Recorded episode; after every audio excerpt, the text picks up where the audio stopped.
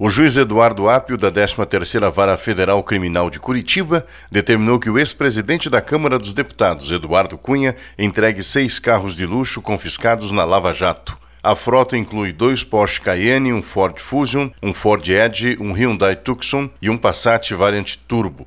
Os veículos foram registrados em nome da empresa Jesus.com e estavam bloqueados desde outubro de 2016 por ordem do então juiz titular da Lava Jato, Sérgio Moro. A última manifestação de Eduardo Cunha sobre procedimentos da Lava Jato foi durante a entrevista no período eleitoral, quando voltou a criticar a metodologia da investigação. Sempre existe um pedaço do eleitorado lavajatista que acreditou na pilhéria do Moro e acredita que aquilo ali era uma operação de combate à corrupção, quando aquilo ali era uma operação política. Era tudo menos combater a corrupção.